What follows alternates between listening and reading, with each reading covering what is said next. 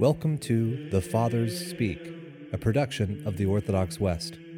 Each day, Father John Fenton reads a selection fitted to the Western liturgical calendar from one of the Fathers of the Church.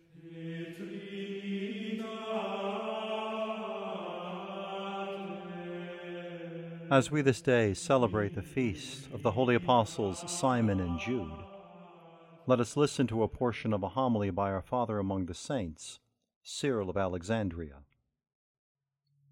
Our Lord Jesus Christ has appointed certain men to be guides and teachers of the world and stewards of his divine mysteries.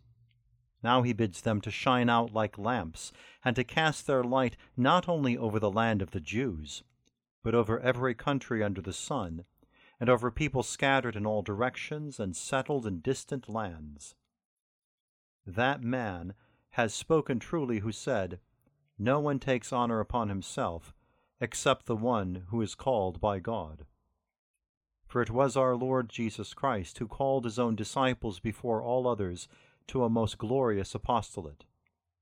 These holy men became the pillar and mainstay of the truth, and Jesus said that he was sending them just as the Father had sent him.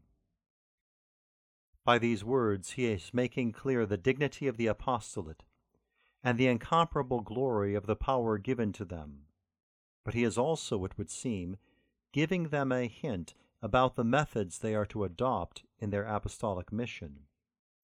For if Christ thought it necessary to send out his intimate disciples in this fashion, just as the Father had sent him, then surely it was necessary that they whose mission was to be patterned on that of Jesus should see exactly why the Father had sent the Son. And so Christ interpreted the character of his mission to us in a variety of ways. Once he said, I have come to call not the righteous but sinners to repentance. And then at another time he said, I have come down from heaven not to do my own will, but the will of him who sent me. For God sent his Son into the world not to condemn the world, but that the world might be saved through him. Accordingly, and affirming that they are sent by him just as he was sent by the Father, Christ sums up in a few words the approach they themselves should take to their ministry.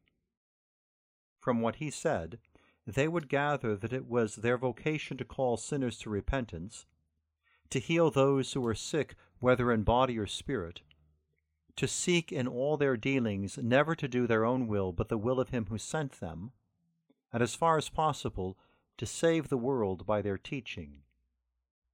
Surely it is in all these respects that we find his holy disciples striving to excel. To ascertain this is no great labor. A single reading of the Acts of the Apostles or of St. Paul's writings is enough.